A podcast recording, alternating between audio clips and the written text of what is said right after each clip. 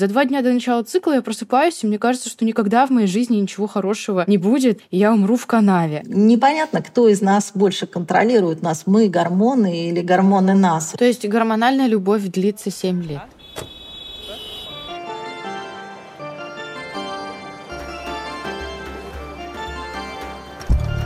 Вот во второй части. Какой шумный город. Всем привет! Это подкаст «Что-то на взрослом». Меня зовут Аня Гетьман, я блогерка, писательница, сценаристка, и я здесь вместе со своими гостями разбираюсь в том, как жить жизнь с 20 до 30, не сойти с ума и разобраться во всех ее тонкостях. Если не разобраться, то хотя бы вникнуть в какие-то их части. И сегодня очень важная для меня тема, для последних нескольких лет моего самоосознания, потому что только недавно я поняла, наверное, во время пандемии, когда мне вдруг стало очень плохо, и я поняла, что мне нужно пойти к психиатру, я вдруг осознала, что не все в своей голове я контролирую. И мое тело, и моя голова, и мое сознание не существуют отдельно друг от друга. Они связаны. И связочка эта заключается в гормонах. Со мной здесь сегодня Марина Игоревна Дзидзария, врач-эндокринолог, врач-диетолог, заместитель главного врача по медицинской части в СМ-клинике на улице Академика Анохина. Марина, привет! Привет. Давай начнем с того, права ли я, и действительно ли гормоны настолько влияют на настроение, самоощущение и психическое состояние, насколько мне это представляется из личного опыта. Человеческая эндокринная система способна синтезировать, на сегодняшний день известно, что она вырабатывает более 75 видов различных гормонов, и это число ежегодно увеличивается в связи с открытием новых биологически активных субстанций. И точное количество количество гормонов, которые есть у человека в данный конкретный момент, зависит от пола человека, от возраста, от состояния, в котором он находится. То есть это не беременная женщина, беременная женщина, от окружающей среды и очень-очень большого количества дополнительных факторов. И если мы будем говорить в контексте гормонального уровня и эмоций или настроения, то чаще всего нам на ум будет приходить, конечно, наверное, нейротрансмиттеры или нейромодуляторы. Да? Это чаще всего серотонин, мы вспоминаем, это гормон удовольствия, он отвечает за наше хорошее настроение, он увеличивает оптимизм, он возрождает надежду. Есть такой гормон, тоже вы, наверное, его слышали, дофамин. Это тоже гормон мотивации, радости. Он способствует ощущению удовольствия. Есть немножко другой окраски гормоны, такие как адреналин. Это гормон стресса. Он вызывает обычно ярость, гнев, страх, напряжение. Есть эндорфин, это гормон радости, эйфории. Поэтому чаще всего мы, наверное, будем вспоминать именно об этих гормонах, когда будем говорить о каких-то аспектах нашего настроения и наших эмоций. А вот когда я была, вернемся из второго пубертата с 20 до 30 в первый пубертат, когда мне было лет 15, с чем бы я ни приходила к своей маме, мама говорила: ой, да это просто у тебя гормоны. Ну, не переживай, это просто ты грустишь, это просто гормоны. Ты переживаешь, что экзамены не сдашь, да это просто гормоны. Живот болит. Ну, слушай, во-первых, поешь, во-вторых, это просто гормоны. Это легитимный вообще ответ? Действительно, что происходит в организме подростка такого гормонального, что заставляет взрослых говорить: ну, это все гормоны? Да, ну, как я обычно говорю, мама и бабушка всегда бывают правы абсолютно. Дело действительно в том, что гормоны контролируют переход организма на следующий жизненный этап. То есть они регулируют наше взросление, половое созревание, наступление старости. И в такие переходные периоды гормональный фон сильно меняется. И это не может не сказываться на физическом состоянии, то есть от болит живот до каких-то поведенческих наших особенностей. Пубертат – это вообще период полового созревания, когда под действием половых гормонов перестраивается абсолютно вся эндокринная система.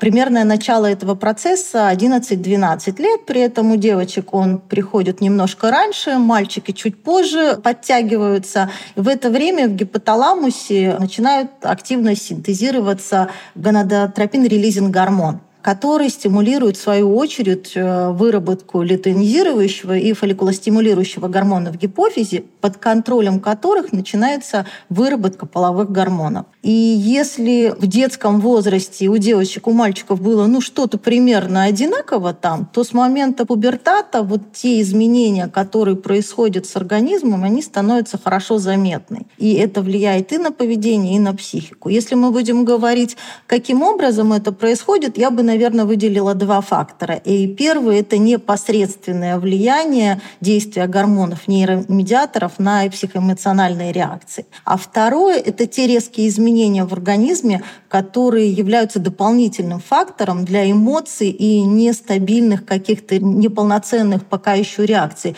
То есть, грубо говоря, психика подростка не успевает адаптироваться к своему новому телу, к своим новым каким-то проявлениям. И в этот период чаще всего в поведении могут появляться такие черты, например, как раздражительность, смена настроения, чувство протеста, конфликтности, агрессии где-то, потому что за это отвечает мужской половой гормон, тестостерон или андрогены, в общем, который обуславливает именно такие лидерские качества, стремление к победе, и порой это бывает достаточно гипертрофировано.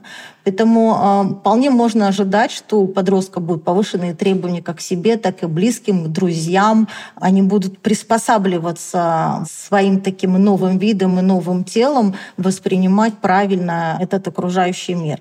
Если мы будем говорить про эстрогены, то есть женские половые гормоны, здесь наоборот, это такой мягкий, покладистый характер, с ними немножко проще. Но нельзя не сказать, что за изменение внешнего вида в этот период, в период пубертата, будет отвечать в том числе и гормон роста. Это соматотропный гормон, благодаря которому и происходят все эти изменения. В том числе растут наши кости под воздействием соматотропного гормона на эпифиз. И меняется мышечная система наша, она тоже достаточно активно начинает расти. Порой подросток достаточно скачкообразно растет в какие-то периоды жизни. Это происходит потому, что именно скачкообразно выбрасывается гормон роста, и считается, что когда был максимальный скачок, тогда именно в тот период жизни у подростка был именно самый высокий уровень соматотропного гормона. Страшный период, так если со стороны послушать. Я помню у меня был этот скачок, я стояла последняя на физре всю свою жизнь, а потом я после 8 класса, наверное, пришла в 9 и резко встала в середине на физре по росту. И это было странно для меня, это полностью переменило мое внутриклассовое социальное положение. Это очень странный момент. До какого момента это длится? Насколько я понимаю, пубертат не заканчивается в 16, он дольше это происходит.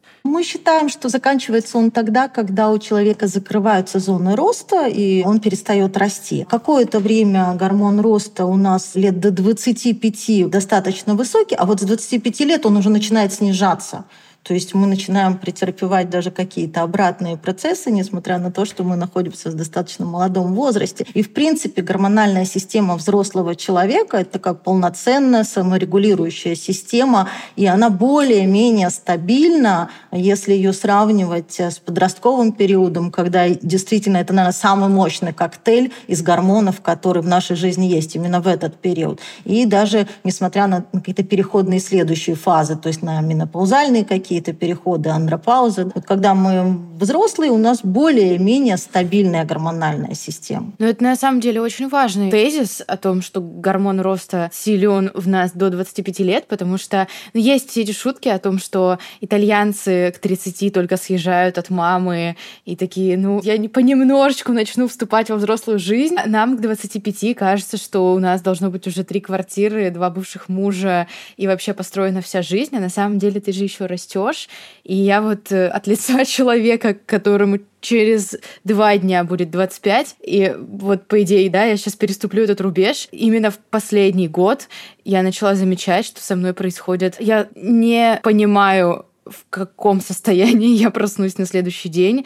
Это очень похоже на то, что я переживала в 14, 15, 16 лет. И я чувствую, как сильно это зависит от цикла, конечно. Плюс у меня еще есть СДВГ, и я понимаю, что мой дофамин и мой эстроген связаны, и у меня выстраивается какая-то эта цепочка гормональная, за которую постоянно дергают какие-то маленькие события, которые я даже не всегда могу отследить и заметить. И поэтому у меня вопрос относительно этого стабильного гормонального фона у взрослых про который ты сказала. Есть ли какой-то переходный период, когда тоже может турбулентить? Из таких общих рекомендаций, как, скажем, упростить себе какие-то моменты, которые мы о себе знаем, гормональные какие-то вспышки или гормональные какие-то изменения, которые, на наш взгляд, немножко, скажем так, где-то нам мешают комфортно себя ощущать, это такие общие рекомендации. То есть, например, самые банальные вещи. Оптимальное количество стимуляторов, то есть кофеин, алкоголь, какие-то вещи, связанные с полноценным сном, вовремя ложиться спать, так, чтобы успевал вырабатываться тот же гормон мелатонин, который является мощнейшим антиоксидантом. То же самое, это сбалансированный рациональный подход к питанию, потому что если мы будем говорить, а из чего состоят наши гормоны, это либо структурная белковая единица, то есть полноценное белковое питание, либо это жирная единица, то есть стероидные гормоны. Все половые гормоны, к примеру, у нас стероидные, поэтому этих веществ у нас должно быть достаточно в организм поступать. Потом мы должны, конечно, контролировать потоки информации с учетом того, в какое время мы живем. Мы должны уметь расслабляться, мы должны уметь отдыхать, и это там от йоги, платинга до каких-то хобби и чего угодно, да, у каждого свой инструмент. И есть такая история еще о том, что мы при возможности должны минимализировать действия на нас эндокринных дизрапторов. Что это такое? Тоже такое модное словосочетание весьма, но это воздействие тех или иных негативных, чаще всего химических веществ на нашу гормональную систему, на все уровни существования гормонов, то есть на синтез, на метаболизм и, в конце концов, на расщепление этих гормонов. Чаще всего мы говорим о каких-то удобрениях, неблагополучном пластике, бисфенол А и так далее и тому подобное. Лекарственных препаратах, то есть канцерогены. Смотри, это все какие-то общие рекомендации. Общие, в смысле, для всех. Но при этом я смотрю на своих друзей, мальчиков, мужчин, парней, нам по 30 лет практически уже, окей. И они намного, как бы мне не хотелось этого признавать, мне немножко страшно об этом говорить, потому что я боюсь неаккуратно это сформулировать и дать кому-то повод сказать, а вот видите, Жень, вот вы истерички нестабильные. Но я действительно чувствую, насколько сильно мое настроение зависит от цикла, потому что я действительно абсолютно искренне просыпаюсь в какой-то день, смотрю на себя в зеркало и думаю, господи, ну кому такая красота, ну как вообще земля носит? И 99%, что я открываю календарь, и у меня в этот день овуляция. И мне каждый раз обидно. Я думаю, неужели я не могу просто вот проснуться в какой-то случайный день, вот в день за 2 дня до начала цикла, и подумать так про себя. Но этого не происходит. За 2 дня до начала цикла я просыпаюсь, и мне кажется, что никогда в моей жизни ничего хорошего не будет, и я умру в канаве. Смотрите, если конкретно вот этот случай рассматривать, то такое... цикл женщины, да, это вот такие 2 этапа до овуляции и после овуляции. Если первый этап, первые 2 недели, это такое нарастание эстрогенов наших, и перед овуляцией это максимальный их уровень, то есть вы действительно, эстроген — это красота наша, это блеск глаз, это блеск волос, это прекрасное состояние кожи, это женская фигура, это все как нужно, и вы себе действительно нравитесь. То во вторую фазу уже начинается после овуляции нарастать уровень прогестерона, и там ближе к самим месячным этот уровень максимальный. И тут появляются те или иные, в том числе кожные изменения, могут быть, например, на уровне высоком прогестерона, когда там появляются какие-то неровности, прыщички, изменения там структуры кожи, да, добавляется немножко более высокий уровень андрогенов, и девушка действительно может казаться себе или не казаться чуть менее красивым, чем в период овуляции. Просто понятие относительное. Если у мужчин будет превалировать уровень эстрогенов, а он очень... BetMGM has an unreal deal for sports fans in Maryland. Turn $5 into $150 instantly when you place your first wager at BetMGM. Simply download the BetMGM app and sign up using code OldLine150. Then, place a $5 wager on any sport. You'll receive $150 in bonus bets, regardless of your wager's outcome. And if you think the fun stops there, the King of Sportsbooks has plenty of surprises in store. Check out daily promotions, same-game parlays, live bets, and so much more. Download the app in Maryland today and get $150 in bonus bets instantly from your first wager, only at BetMGM. BetMGM and GameSense remind you to play responsibly. See BetMGM.com for terms. 21 plus only. Maryland only. New customer offer. Subject to eligibility requirements. Rewards are non-withdrawable bonus bets that expire in 7 days. From issuance, please play responsibly. For help, visit mdgamblinghelp.org or call 1-800-GAMBLER in partnership with MGM National Harbor. Promotional not available in Washington, D.C. Просто образуется из тестостерона под действием фермента ароматазы в жировой ткани в эстрадиол, то у них будут образовываться отложения жира по женскому типу на груди, на бедрах, да, изменяться тембр голоса, изменяться волосяной покров. При этом, если у них будет высокий уровень тестостерона, тоже кожа может среагировать на акне, повышенной жирностью и так далее. Но если мы знаем, что и тестостерон, и эстроген связаны не только с внешними какими-то проявлениями, но и с особенностями тестостерона. То есть вот ты сказала, что эстроген — это больше про какую-то мягкость, тестостерон — это больше про агрессию. То есть мы действительно можем говорить про какую-то общую разницу в эмоциональном проявлении между мужчинами и женщинами. Она имеет место быть. Абсолютно верно. Если мы будем говорить в контексте нейротрансмиттеров, они индивидуальны, но примерно это будет общепопуляционно одинаково в отношении мужчин и женщин. Если мы говорим о половых гормонах,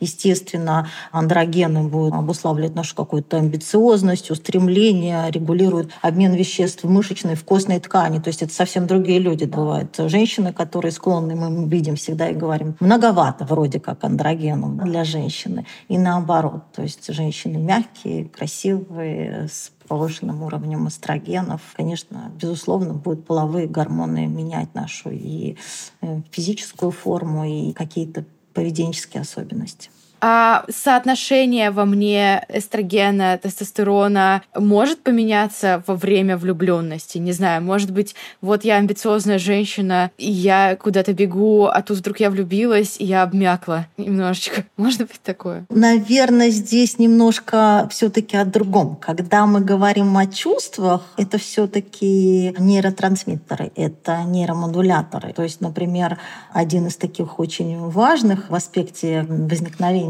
чувства любви, да, фенилэтиламин. Это нейротрансмиттер, который регулирует межличностные отношения. И выделение его повышает эмоциональную теплоту, симпатию, сексуальность. Хотя фенилэтиламин является начальным соединением для других нейротрансмиттеров, такие как дофамин, серотонин, норадреналин, он вместе с ними синтезируется. Но, тем не менее, его действие единственное в своем роде, и для него был идентифицирован специфический рецептор в миндалевидном теле. Это ядро мозга. Специалисты говорят, что эффект от этого гормона, чувство любви, может длиться до 7 лет. А что происходит потом в организме? Организм привыкает к этому состоянию, чувство радости и эйфории угасает. И тогда приходит на помощь и спасают ситуацию как раз такие гормоны, как окситоцин, гормон эмпатии, эндорфины, которые обеспечивают чувство стабильности, удовольствия, спокойного счастья и доверия. Если мы говорим о развитии отношений дальше. То есть гормональная любовь длится 7 лет? Нет, 6. Затем продолжение. Все-таки другие гормоны берут на себя эту функцию, то есть выступают эндорфины, выступают окситоцин, поддержку. Но это долго. Я как человек с СДВГ, я 6 лет, это... Это срок. Это срок, да. Для того, чтобы ощущать что-то новым и не заскучать. А есть ли какой-то... Ну, я не знаю, может быть, это глупо звучит, но, может быть, есть какой-то способ, как поддерживать в себе вот это ощущение, вот во мне есть окситоцин от общения с каким-то человеком, взаимодействия с ним. Я чувствую это счастье постепенно. Я узнаю человека лучше, да, появляются какие-то проблемы, приходят к нам еще какие-то, видимо, гормоны на фоне, стресс какой-то появляется в наших отношениях. Как поддерживать приятный гормональный фон в отношениях? Обнимашки, да, окситоцин, обязательно телесные контакты должны. Это в том числе способствует выработке окситоцина. Мы его можем стимулировать иногда самостоятельно. Вот этот момент. А если нам не хочется обниматься, что делать? Сложная история на самом деле. Здесь непонятно, кто из нас больше контролирует нас, мы, гормоны или гормоны нас. Еще одна большая тема, о которой очень принято сейчас говорить в интернете, это гормон стресса. Стресс — слово. Не стрессуйте, уменьшайте стресс. Но Насколько я понимаю, что-то очень хорошее — это тоже стресс, да? Получается, стресс бывает плохим и хорошим, или он не делится? Воспринимает ли мой организм мой день рождения и какой-нибудь дурацкий сложный переезд как одинаковый стресс? Когда мы говорим о стрессе в каком-то негативном аспекте, то чаще всего на ум приходят это именно адреналин и кортизол, и в отношении адреналина это такой мгновенный стресс, я бы сказала, то есть достаточно быстрый гормон. Если говорить о кортизоле, это больше такой, наверное, медленный хронический стресс, да, какая-то такая ситуация, потому что во время стрессовой ситуации в гипоталамусе активируется выработка биологически активных веществ, которые активируют у нас надпочечники и вызывают выброс гормона кортизола, гормона стресса. В норме кортизол относится к тем гормонам, которые имеют суточный ритм секреции, то есть максимальный его выброс происходит в ранние утренние часы, и потом в течение дня и к вечеру он постепенно снижается. И тем самым, когда мы находимся в стрессе и перманентно кортизол оказывается высокий, он не успевает снизиться, к примеру, к вечерам, и это является одной из причин бессонницы. Да, это вот такой факт, который, наверное, уже все знают. То, как люди будут реагировать на стресс, несомненно, зависит от психотипа человека и его какой-то индивидуальной реакции на стресс. Есть люди, которые испытывают сильные негативные эмоции, страх, тревогу, они долго восстанавливаются после стресса. Есть люди с более спокойными реакциями психики. Но опять же,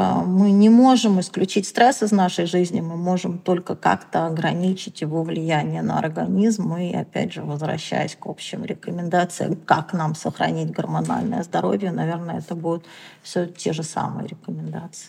Потому что я чувствую, например, что когда у меня происходит что-то, что я определяю как положительное, но яркое и внушительное, я очень быстро перегреваюсь. Вот ко мне там сейчас приехала подруга из России, которую я не видела полгода, и я чуть с ума не сошла в первые 2 дня. Она там, я переезжала, она приехала, и это все хорошо. Но я просто села и смотрела в стену на 3-й день, потому что я не могу это все обработать, хотя оно положительное. Это такое, да, тоже мнимое опустошение, когда ты на фонтане этих гормонов находишься, и вроде уровень их не иссяк, а нормализовался, ты пришел, но вот этот перепад из такой гормональной бури в нормальное состояние воспринимается таким опустошением. Ну а насколько вообще в целом влияют гормоны на способность мыслить, думать, придумывать? Все ли дело в том, сколько ты условно прочитал книжек и чему-то научился, или есть вот эта вот гормональная составляющая? Обязательно книжки надо читать. Когда мы на пике своей, там, сказать, такой гормональной славы, конечно, у нас все получается на ура. Когда мы вот с вами обсуждали подростков, здесь немножко не хватает, может, где-то концентрации внимания и так далее. Мы обсуждали, с чем это связано. Когда у человека начинается гормональное снижение, это тоже не может не влиять на когнитивность, то есть снижаются какие-то когнитивные, да, почему мы всегда говорим, что если женщина хочет продлить как-то свою гормональную молодость и говорит о заместительной гормональной терапии, она на это готова, и ей это можно, то это хорошо, в том числе для профилактики деменции и когнитивных снижений. А вообще биологически активные вещества, то есть гормоны, они нашу нервную систему связывают между собой. То есть, например, один нейрон, возбуждаясь, передает нужный сигнал другому нейрону через синапсы. И вот синапс — это то место, где работают нейромедиаторы. И тот или иной дисбаланс нейромедиаторов может вызывать разные нарушения. Поэтому в центральной нервной системе, например, известно, что насчитывается более 40 разных нейромедиаторов. Вот такой коктейль. Они есть возбуждающие, есть тормозящие. Вот эти возбуждающие вас вытаскивают тогда, когда вы хотите себя вытащить. Тормозящие тормозят тогда, как вы говорите, вы упали в яму, вероятно. Самым классическими, допустим, тормозящими являются гамма-аминомасляная кислота, серотонин, возбуждающие это адреналин, норадреналин, глутамат. И они у нас работают абсолютно во всех отделах мозга, начиная от ретикулярной формации, такая вот нейросеть, которая расположена по всему головному мозгу, и она отвечает за уровень возбудимости или вялости нашего восприятия информации, желания, нежелания что-то делать, до до уже гипоталамических отделов и гипофизарных отделов мозга, которые больше отличают за такие классическую выработку гормонов непосредственно в кровь. Но они тоже контролируют голод и привязанности, например, потому что окситоцин там же синтезируется. Это очень сложная система. Ее невозможно как-то изолированно воспринимать и сказать, вот этот конкретно гормон то-то. Это просто постоянные биохимические реакции с определенной чувствительностью, индивидуальной, рецепторной у каждого организма. И это на самом деле очень и очень сложная история. Мне всегда вот прям я завидую психиатрам, которые во всем этом прям скрупулезно могут разобраться и подобрать вот именно такую терапию, которая и на самом деле сложный процесс. Обычно это происходит у людей там месяцами, годами, когда они что-то такое себе подберут, чем их будет комфортно. Да, это какой-то вопрос, на который мы не можем ответить. Кто кого больше контролирует? Мы их или они нас? Абсолютно верно. Яйцо, курица. Мы можем осознать. Да, сейчас я села и осознала, да, действительно, во мне прямо сейчас очень много разных гормонов, которые выстраиваются в очень сложную систему и действительно влияют на мои решения, на... Ладно, настроение уже, окей, понятно. Действительно, мои решения, на мои отношения с людьми, на то, чем я занимаюсь, на то, как я этим занимаюсь, в той или иной степени на все, что мне важно. А как использовать это осознание себе на благо? Помимо общих правил о том, что нужно контролировать стимуляторы, ложиться спать вовремя, есть, знаете, иногда какие-то советы, типа съедайте утром один банан, потому что бананы увеличивают уровень чего-то, серотонина, желтый цвет. Это действительно как-то так работает? Можно найти все такие ключики и задобрить гормоны? Гормоны могут использоваться во всех областях медицины. Если мы говорим в широком смысле о глюкокортикоидах, это и ургентная медицина, это и мощные противовоспалительные препараты, это иммуносупрессоры, антигистаминные препараты. Есть гормоны, прям гормон женский, который дается для продления женской молодости, заместительная гормональная терапия. Есть мужской после андропаузы. А есть такое понятие, как прегормон. Это как раз то, о чем вы говорите. То есть, когда мы закрываем дефицит субстрата в организме, из которого в будущем и в присутствии которого будет синтезироваться гормон. В частности, например, это омега-3 полиненасыщенные жирные кислоты, когда мы говорим, что все половые гормоны у нас стероидной природы, поэтому у нас должно быть достаточное количество правильного жира. Или тот же витамин D, который на сегодняшний день тоже считается прегормоном. Поэтому, если мы будем говорить о том, что мы будем есть правильную еду или принимать какие-то когда-то микроэлементы, они очень часто тоже в синтезе. Тот же йод. Мы всегда, например, забываем о том, что у нас достаточно выраженный дефицит по содержанию йода, если мы будем давать вовремя в критические периоды подросткам там его и так далее, то, возможно, мы не будем иметь каких-то йод-дефицитных глубоких состояний. Это та же история про гормоны. Закрывая какие-то дефициты субстратов для синтеза гормонов, мы даем возможность организму реабилитироваться и повысить свой уровень до нормального синтеза. Да, это абсолютно верно. Спасибо большое, Марина, за этот разговор. Мне кажется, что это все очень важное напоминание о том, что мы живем в теле, мы с ним вместе в одной команде работаем. Мне очень сложно об этом помнить, я очень сильно в сознании и в голове всегда. И это важная штука. Сон, кофе, точнее, минимизирование кофе, прогулки, питание. Это все правда важно. Это не какие-то докучливые советы, от которых нужно отмахиваться. Я желаю вам крепкого гормонального здоровья. Берегите себя, не болейте. Спасибо. Вот во второй части.